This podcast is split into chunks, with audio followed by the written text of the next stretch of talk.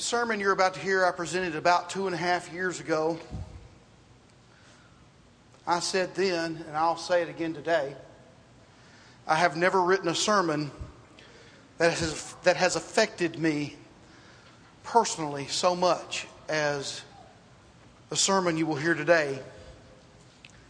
I can remember writing this sermon, and I can remember that I've never been so tired emotionally after writing a sermon than the sermon that you will hear today.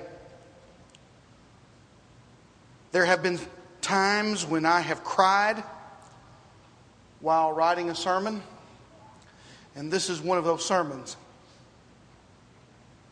I say this so that you'll understand the spirit in which I speak these words tonight. If I seem haughty, uncaring, mean, it is not intended. My intention is humility. So please don't take my anger if I show it, my hurt in my heart if I show it, or my, my frankness as arrogance. It does not matter one whit how I feel. What matters is what the Bible says about marriage, divorce, and remarriage, and how we will apply what the Bible says in our lives. Emotions run deep when it comes to marriage, divorce, and remarriage. Everyone in this room is affected by marriage, divorce, and remarriage in some way. Everyone in this room, old enough to know, knows someone who has been married divorced, remarried, regardless of the situation. Uh, since last I preached this sermon, so many of you have asked me questions about marriage, divorce, and remarriage. You've offered scenarios. You've told me about heartaches, heartaches that you've gone through. You've told me about losses that, that you've been a part of. You've told me the, the anger that you've encountered and the anger that you've personally had over the treatment of others and the treatment of you. And I know tonight that this study may very well bring up a million more questions in your mind. And I'll be happy to sit with you, text with you, talk with you over the phone, email, in person. I'll entertain any question that you have, but I have two requests. Think about what's being said tonight and reflect on God's Word. And I'll entertain any question that's brought to me in the spirit of love. Most all of us, as conscientious members of the Lord's church, have struggled to understand and apply God's Word on the marriage of on the subject of marriage, divorce, and remarriage. I must admit that how I thought in my 20s is now how I, not how I feel in my 40s. But it was because that I was with a loving congregation that let me express my views, as erroneous as they were, and figure out what God says without condemning me, that I am able to stand before you today with the truth. If we cannot express ourselves here, where can we? And if any body of people is, to, is able to understand marriage, divorce, and remarriage, the Lord's church should possess the love and the honesty that it takes to rightly divide the word of truth and be of one mind here at Fountainhead on the subject. Since preaching this two, two and a half years ago, I have not changed my mind. And the words in the Bible have not changed. Others that I know have changed. Brothers and sisters in Christ that I know have changed. But the Word of God has not. George Barna, whose company conducts a survey, conducts surveys all across the country, did a survey in 2008 and compiled statistics that show that Christians are just as likely to get a divorce as non Christians. Rather than bore you with the data, allow me to quote the summary from Mr. Barna about the divorce study his company conducted.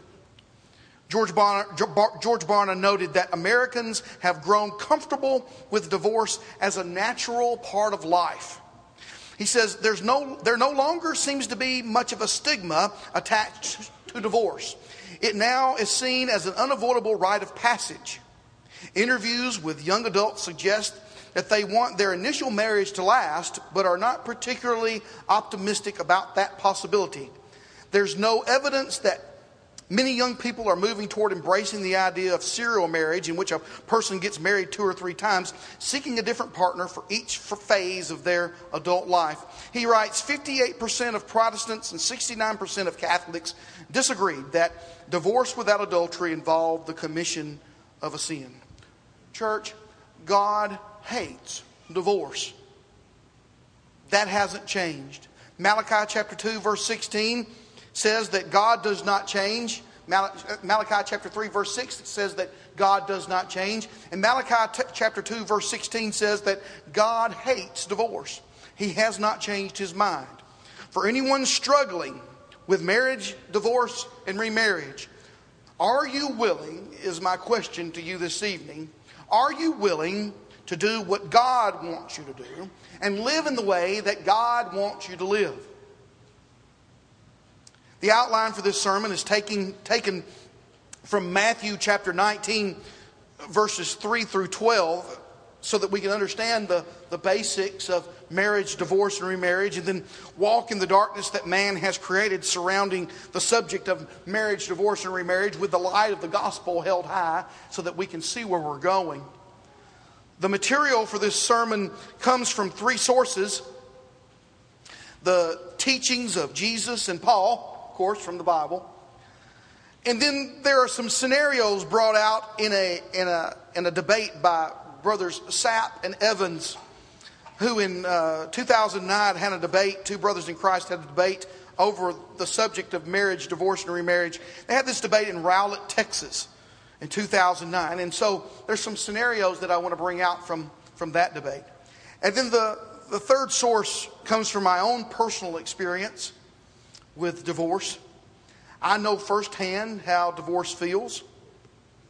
The preacher who held our gospel meeting two years ago, Doug Couch, was there when my wife, first wife, admitted that she was having an affair with a man that she is now married to. I know the heartache, the painful memories, the loss of trust. I actually had to figure out in my own mind that no one is worth killing yourself over. I had to figure out in my own mind that no one is worth losing your salvation over. I would not want, do not want any of you to have to endure the trials of a divorce. It is a hated chapter in my life. I know how hard it is on the families. I know how hard it is on how hard it was on my mother and father who are here this evening. The extended families. This this just just just just doesn't affect the people who are married. It affects the children. It affects the in laws and the outlaws and the cousins and the, and the church family. We must really think about those things before we take such a step in our lives. To the divorced, whatever your situation, I want you to understand what pulled me through. I ran to God instead of away from God. That's what pulled me through. Run to God if you're having problems and not away from Him. I would sing with tears in my eyes. I would beat my chest. I would sing Rock of Ages, cleft for me. I begged God. I prayed prayers that included the cries of, of David, Psalm 28, verses 1 and 2. To you I will cry, O Lord, my rock, do not be silent to me, lest if you are silent to me, I become like those who go down to the pit. Hear my voice, hear the voice of my supplications. When I cry to you, when I lift my hands toward your holy sanctuary, I would cry that prayer. I would pray this prayer Psalm 35, verses 1 and 2. Plead my cause, O Lord, with those who strive with me. Fight against those who fight against me. Take hold of shield and buckler and stand up for my help. I needed help.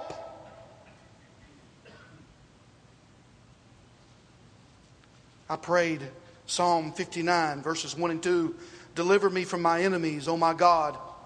Defend me from those who rise up against me. Deliver me from the workers of iniquity and save me from, from bloodthirsty men. I prayed Psalm 61, verses 1 through 3.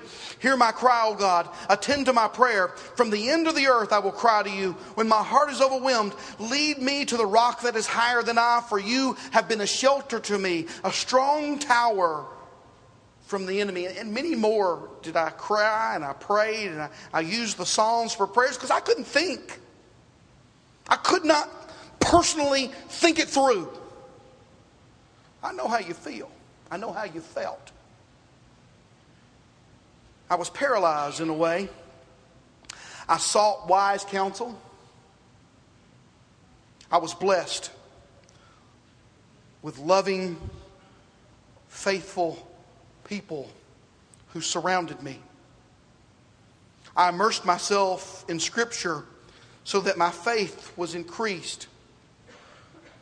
I have studied this subject quite extensively.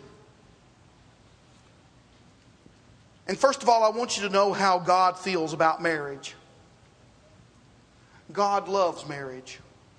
He thought marriage up. And God has set out to protect marriage. What does God compare marriage to? Well, in Ephesians chapter 5, the inspired Apostle Paul compares marriage to the relationship. He compares he compares the relationship found in marriage to the relationship between Jesus and the church. God has set things up so that the gates of hell cannot and did not prevail against the church, and God has set marriage in its proper setting. What much of marriage divorce that I found in my study, what much of marriage divorce and remarriage involves is sex. God invented sex. Sex is good when it's done in God's ordained way, which is marriage. Sex outside of marriage is called fornication, and sex with someone besides your spouse is adultery. There are some similarities between fornication and adultery, and the basic similarity is sex, but fornication and adultery are different, as we'll see. If you would please turn in your Bibles to Matthew chapter 19 and, and see Jesus' teaching on the subject of marriage, divorce, and remarriage. In the first two verses, we find Jesus in transit between Galilee and Judea. He's teaching and he's healing. And in verse 3, it says, The Pharisees also came to him, testing him, and saying to him, Is it lawful for a man to divorce his wife for just any reason? The motive of these Pharisees was to trap Jesus. You see, in the first century, there were two schools of thought, just like in our century. In their day, the teacher Hillel taught that one could give a certificate of divorce for any reason while they had this great teacher called Shammai who said that you could only get a certificate of divorce for one reason, and that was fornication. This was a test of Jesus on a, on a difficult subject that divided the Jewish people of the time. Today, I'll be bringing up some of the points from Brother Melvin Sapp, who opposed Brother Jack Evans in Rowlett, Texas in 2009. Two brothers in Christ who had a disagreement on this point. but debated and were Christian gentlemen in their treatment of each other. So this study is very relevant today. And if you if you think Jesus' teaching on the subject would, would end the debate, it really only brought more questions. But Jesus' teaching can be understood, and there's a right way to view Jesus' teaching on marriage, divorce, and remarriage. If we use God's standard, as we talked about this morning, we can understand this difficult subject. Now, some people ask questions to be factious, like these Pharisees. Their motive was to test, test Jesus rather than really find out the truth. Paul, writing to Titus in Titus chapter 3, verses 10 through 11, he says, Reject a divisive man after the first and second admonition, knowing that such a person is warped and sinning, being self condemned. When we study God's word or ask questions, our motives should be pure motives Seeking the truth is what we should be doing. You know, the Bereans in Acts chapter 17, verse 11, they sought the truth. It says they were more fair minded than those in Thessalonica, and that they received the word with all readiness and searched the scriptures daily to find out whether these things were so. These, these, these Pharisees, they, they came to Jesus espousing a false doctrine, is what they were doing. How can we determine if a teaching is false? Well, as we just read in Acts, we must look to the scriptures to see if something is so. We've got to look at God's standard to see if something is so. And if a scripture condemns any doctrine, then that doctrine is false. If, as we'll see in Romans chapter 6, a teaching supports or encourages immorality, well, it's false. If a teaching is illogical and violates common sense, well, then it's false. If the Jews, they, they, they wanted the man, you know, it, when we read about the man that was being healed uh, in John chapter 9, the Jews, they wanted the man healed in John chapter 9 to say that Jesus was a sinner because Jesus healed him on the Sabbath. They tried to say that Jesus was from the evil one, he was from the devil because he healed the man so they called, they called this man to him. They said, the man who was born blind, they said to him, Give God the glory. We know this man is a sinner. And he said, Whether he's a sinner or not, I do not know. One thing I know, I was blind and now I see. In Matthew, as we read, the Pharisees ask if there can be a divorce for any cause at all. And what does Jesus do? Well, he turns to God's word. Matthew chapter 19, verses 4 and 5. And he answered and said to them, Have you not read that he who made them at the beginning made them male and female? And he said, For this reason a man shall leave his father and mother and be joined to his wife, and the two shall become one flesh. God created marriage, He created the flesh and the leaving and the cleaving. God created this rule to live on and on and on. God's word applies to all mankind. All sinners are obliged to follow God's word, and that remains in repentance and baptism too. Jesus gives Scripture back before Moses and gives it, gives it as a rule for us to follow, even in the New Testament. Look at verse 6. So then they are no longer two, but one flesh. Therefore, what God has joined together, let not man separate. God joins the two together in marriage, not man. God joins the two together in marriage, not sin. God joins man and woman together when they make a conscious decision to make a life together, to become one flesh. Man needs to leave marriage alone.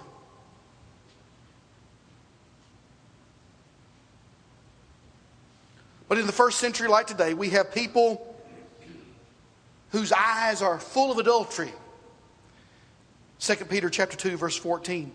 2 Timothy chapter 3 verse 6 says, For of this sort there are those who creep into households and make captives of gullible women, loaded down with sins, led away by various lusts, always learning and never able to come to a knowledge of the truth. The Pharisees ask, verse 7 Why then did Moses command to give a certificate of divorce and put her away? The Pharisees give Jesus what I like to call, but what about? You, you know, the, the but what abouts. But what about this? But what about that? But what if we were on a deserted island? You know, you know, the but what abouts. You say this, but what about Moses? What did, you know, he said that. Even today, you know, what about this instance? What about that instance? What about, what about, what about this? What about that? Questions are how we learn, and I'm, I'm grateful to the teachers of my past who labored with me with a myriad of questions that I had. In their testing of Jesus, though, the Pharisees, also like so many, they wanted an out, you see. Let me read you this. This is from Brother Kevin Colley from Arkansas. He was asked this question. This is a what about question, okay? Question from a member of the church. I'm a member of the church and have a question about divorce. I committed fornication and became pregnant. I married the father, thinking this was the right thing to do, but now realize that two wrongs don't make a right. I'm not in love with my husband, but I'm in a preg- I was in a pregnancy high, so I thought I loved him. If not divorce, is there anything that I can do? What would you tell her? What would be the advice to this young lady about her marriage? What would you tell her? Here's what Brother Colley writes I'm indeed sorry to hear of your situation. Let me confirm for you that the only reason for divorce is sexual infidelity on the part of your husband, fornication, according to Matthew chapter 5 verse 32 and Matthew chapter 19 verse 9. There would be many, I'm sure, who might counsel you to simply do whatever you want to do, but that would be a mistake. Your eternal salvation is much more important than seeking a few years of pleasure while here on this earth. Do you hear me, Fountainhead? That's from Hebrews chapter 11, verse 25, by the way.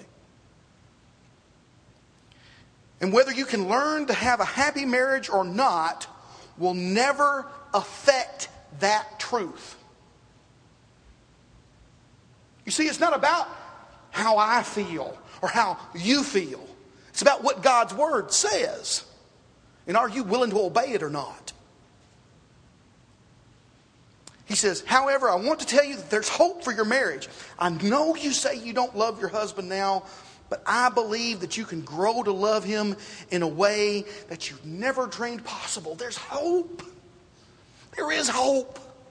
There's always hope until you give up on it.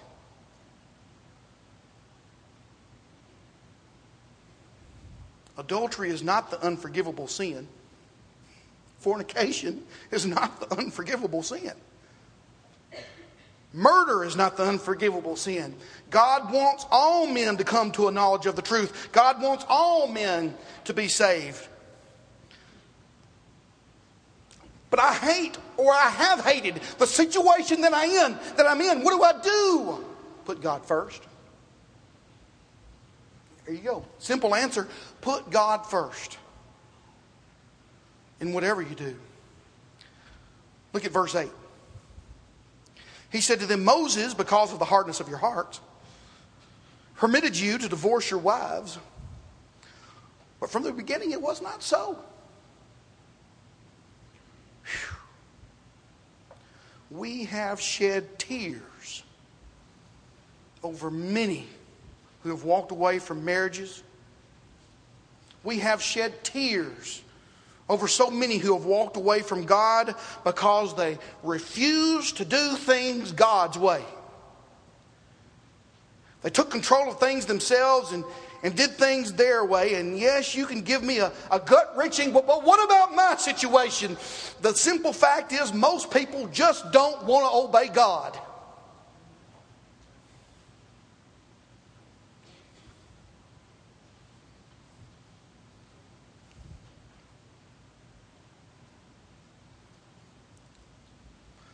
in the foyer are the eight basic causes of divorce. If you want to pick them up, there's more explanation to each one of these. You know, each one of these situations money, alcohol, immaturity, jealousy, irresponsibility it all boils down to selfishness. One is more selfish sometimes than the other, sometimes it's both of them.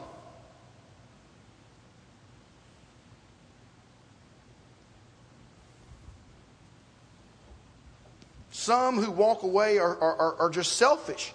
It's root behind these eight causes. You know, you've got a, a lady that's being beat on.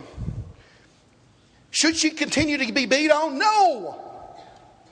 Get away from him. He's selfish. You got this one who's, who's over here cheating on her husband. Should he have to live in that? No. She's selfish.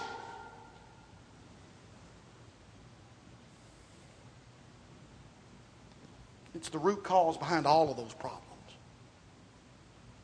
Selfishness. They have hard hearts, Jesus said, because, they, they, because of the pleasures of earth, they refused to obey God. Listen to Jesus. Verse 9. And I say to you, Whoever divorces his wife except for sexual immorality and marries another commits adultery. And whoever marries her who is divorced commits adultery. It's pretty plain, isn't it? Turn over in your Bibles. Hold on to your place here. Turn over in your Bibles to Matthew chapter 5. It's going to be on the screen too. Matthew chapter 5, verses 31 and 32. Furthermore, it's been said, whoever divorces his wife, let him give her a certificate of divorce. But I say to you that whoever divorces his wife for any reason except sexual immorality causes her to commit adultery, and whoever marries a woman who is divorced commits adultery. It's pretty plain. Pretty plain teaching. Jesus here explains and continues the rule for marriage, divorce, and remarriage to the end of time. One who divorces their spouse and marries another is committing adultery. The person who marries the one put away commits adultery. Not fornication only, but adultery. Fornication is involved. Fornication is sex outside of marriage. The only exception is when a spouse is put away on the grounds of fornication, in which case the innocent party is free to remarry. When you divorce your spouse for any other reason than fornication, in the eyes of the state of Tennessee, a divorce has occurred. In God's eyes, you're still bound. If you marry again. In the eyes of the government, you're married. But in God's eyes, you're living in a state of adultery. To this point, most will agree with these statements that I've made. But there are some, some whatabouts that I have been asked that really make you think. They really make you think hard. The answers to which can be found in God's Word. And we'll get to some of those in a moment. Verse, verse 10. His, his disciples said to him, If such is the case of the man with his wife, it's better not to marry. Here's one solution. The disciples understood the gravity of the teaching. And they come up with a pretty logical solution, don't they? Just don't get married. I mean, I mean, you don't have to get married. You don't have to. Paul writes, 1 Corinthians chapter 7, verse 8, but I say to the unmarried and to the widows, it, it's good for them if they remain even as I am. And, and what Paul was, was unmarried. It's okay not to marry. You don't have to get married. Verse 11. But he said to them, All cannot accept this saying, but only those to whom it has been given. Not all can give all to God. Okay? This, this saying is what Jesus just said in, in verse 9. This saying was given to those considering marriage, to those who are married, to those considering divorce, to those who have divorced due to fornication, to those who have improperly divorced. That's who this saying is given to. This saying was not given to this next group. Look at verse 12. For there are eunuchs who were born thus from their mother's womb, and there are eunuchs who were made eunuchs by men, and there are eunuchs who have been made them, who have made themselves eunuchs for the kingdom of heaven's sake. He who is able to accept it, let him accept it. A eunuch is one who cannot have sex. But there are some who can have sex because they were born unable to. They were born eunuchs. There are some who can't have sex because they were made eunuchs. In our day, they would have been made eunuchs because of trauma in a car wreck or in a war. But there are some, like Paul, who don't have sex. It's not because they won't have sex, it's because they don't have sex or get married because they can do more for God. They become eunuchs for God. Some in an adulterous relationship well, they need to relieve that relationship and become a eunuch for God. It's okay.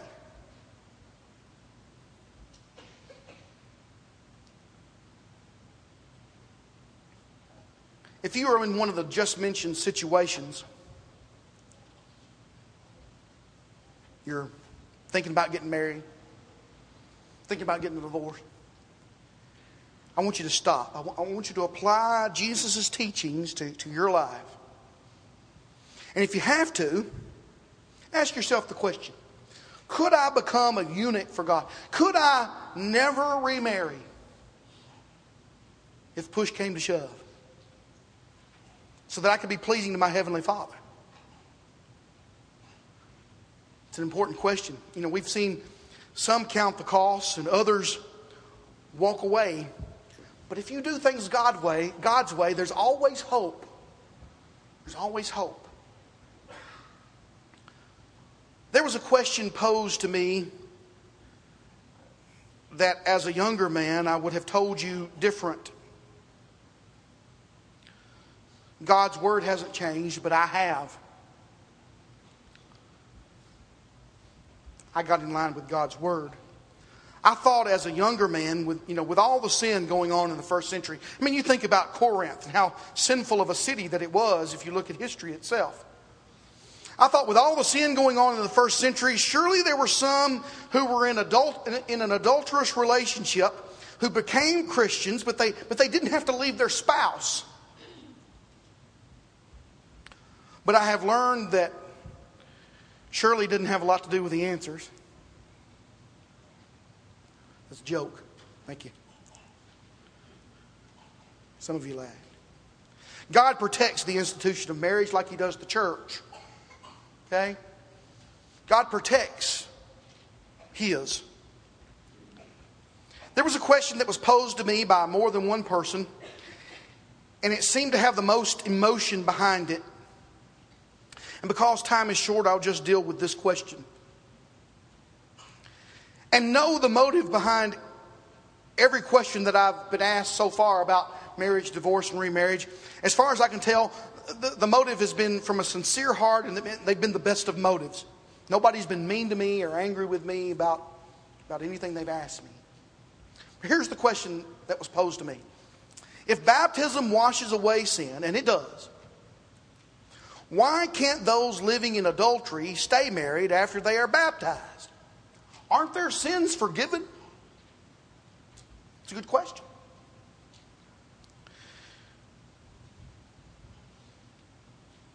In Acts chapter 3, verse 19, we understand that to repent means to change your mind, which leads one to stop, to, to terminate, to cease, to discontinue, to abandon all that's sinful in their life. Acts chapter 3, verse 19.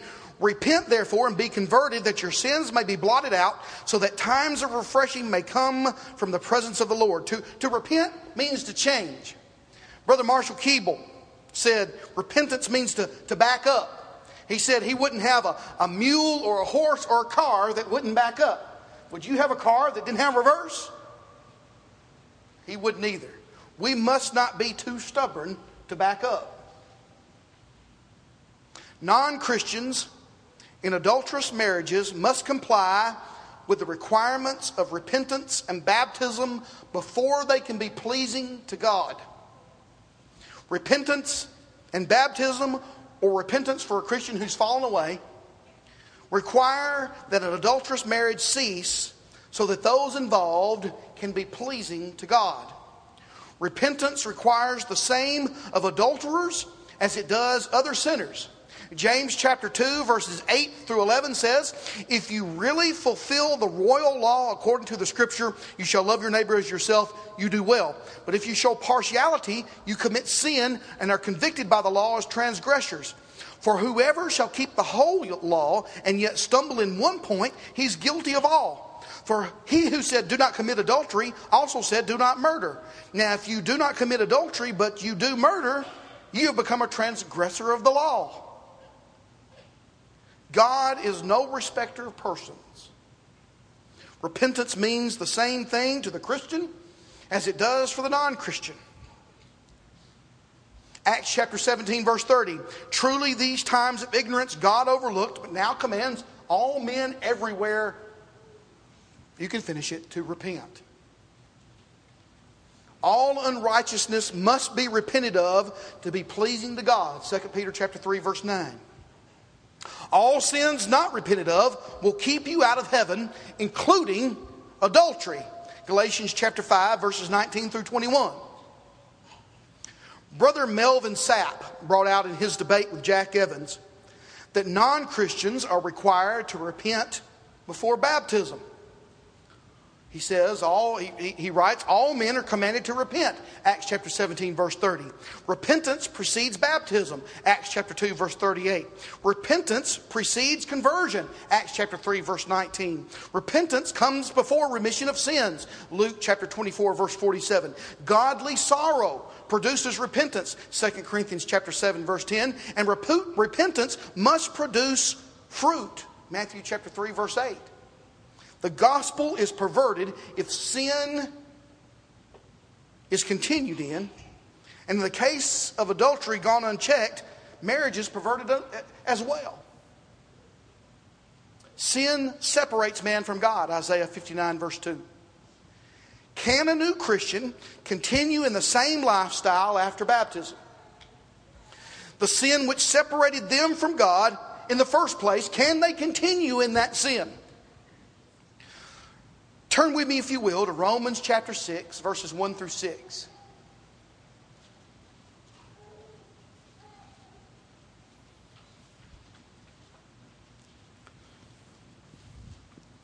What shall we say then? Shall we continue in sin that, that grace may abound? Certainly not. How shall we who died to sin live any longer in it? Or do you not know that as many of us as were baptized into Christ Jesus were baptized into his death? Therefore, we were buried with him through baptism into death, that just as Christ was raised from the dead by the glory of the Father, even so we should also walk in newness of life. For if we have been united together in the likeness of his death, certainly we shall also be in the likeness of his resurrection. Knowing this, that our old man was crucified with him, that the body of sin might be done away with that we should no longer be slaves to sin.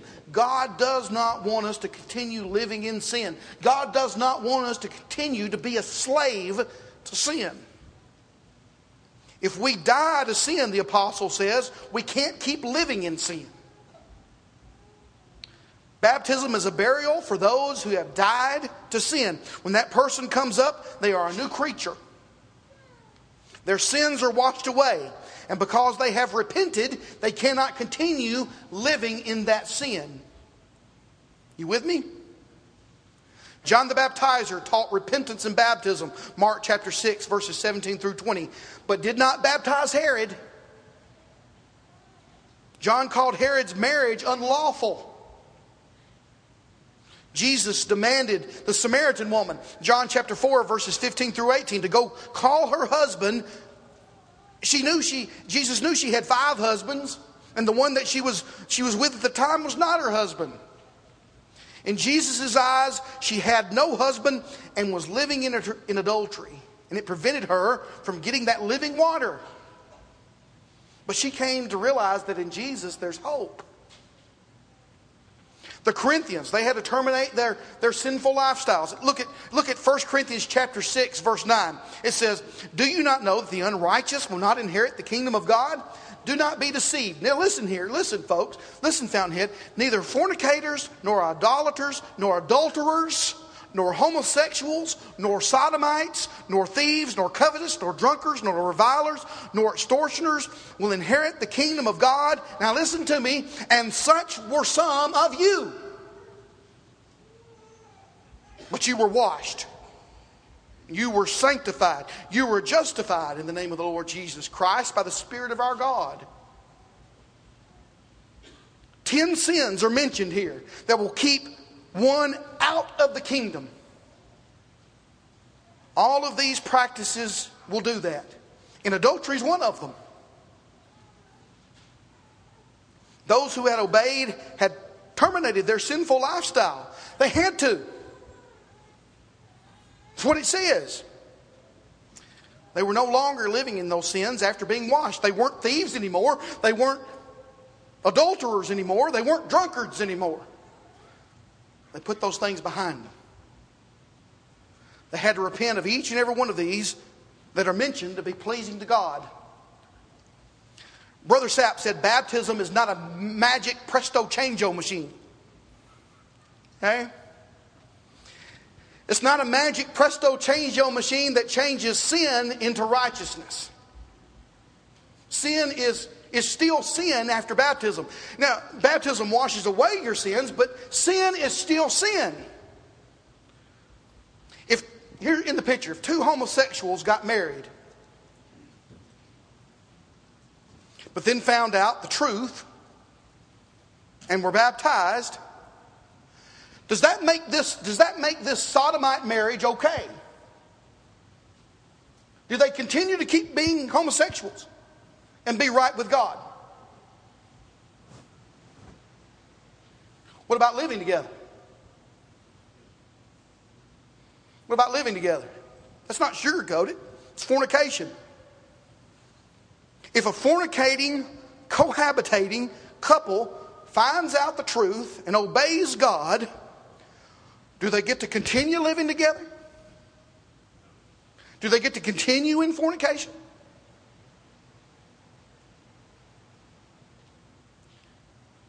Repentance requires the same thing of all sinners fornication, idolaters, adulterers, homosexuals, sodomites, thieves, covetous, drunkards, revilers, extortioners. It requires the same thing of all of them to be pleasing to God. What you've got to do is you've got to leave that old life behind. Brother Sapp cries, baptism is not a wedding ceremony that changes adulterous marriages into honorable marriages. Let's say Bob and Sue. I mean, here it is. They, they're living in an adulterous marriage. Presto changeo, they're baptized, and it makes it an honorable marriage.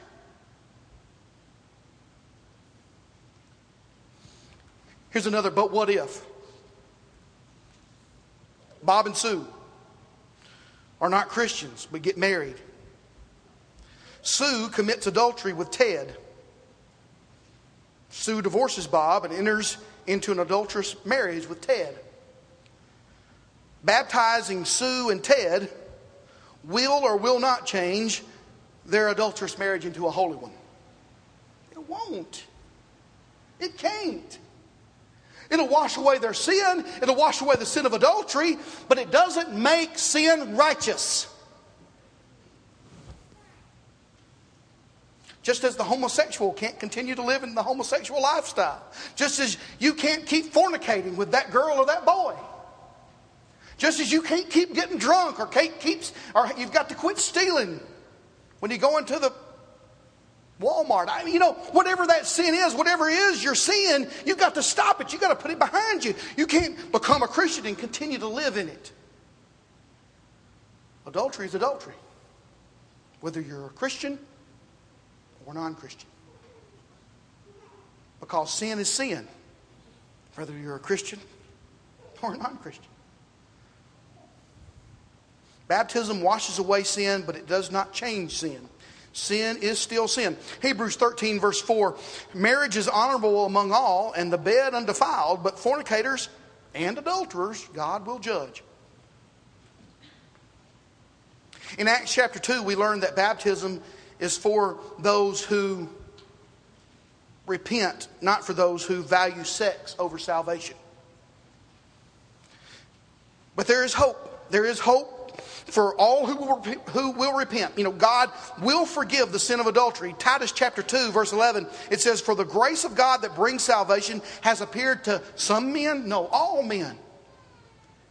Teaching us that denying ungodliness, you've got to deny it, and unworldly lust, we should live soberly, righteously, and godly in this present age. Not being married or not having sex has not killed anyone. I know there's a lot of double negatives, even triple negatives in that sentence, but let me say it again. Not being married or not having sex has not killed anybody.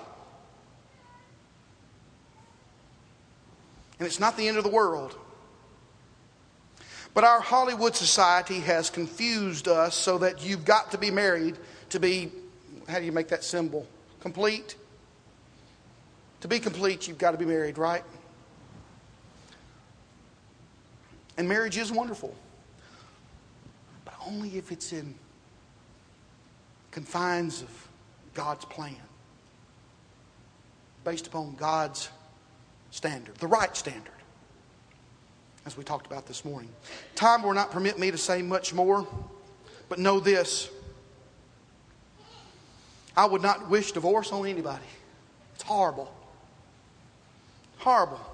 Even when you think you know someone, you may not. And when you hear the words come out of the mouth of someone you've put your whole faith in, when you say over and over that you will not divorce them except for fornication, and in front of the preacher they admit they've committed adultery and, and plan to move in with them, your, your world just comes crashing down.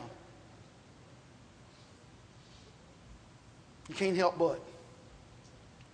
I wouldn't wish that on anybody. Maybe you're having problems in your marriage and you need prayer. Maybe you've got more questions than answers and you need help. I can understand that. Maybe you're not a Christian, but understand that you, that you need to repent of your sins and to be pleasing to God so that you can be right with God. You, you understand that you need to be baptized. Well, if you do, first believe with all your heart. Hebrews 11, verse 6. Confess Christ as the Son of God before these people tonight. Matthew chapter 16, verse 16 and be baptized for the remission of your sins. Matthew chapter 16, verses 15 through 16. If you are a Christian and you've fallen away, perhaps maybe you're even in an unscriptural marriage, repent. There is hope. Remember, remember, if you don't remember anything or take anything away from this sermon tonight, remember, remember to run to God and not away from God. In whatever situation you find your life in, run to God, run to God, Run to God. Don't run away anymore. Come right now as together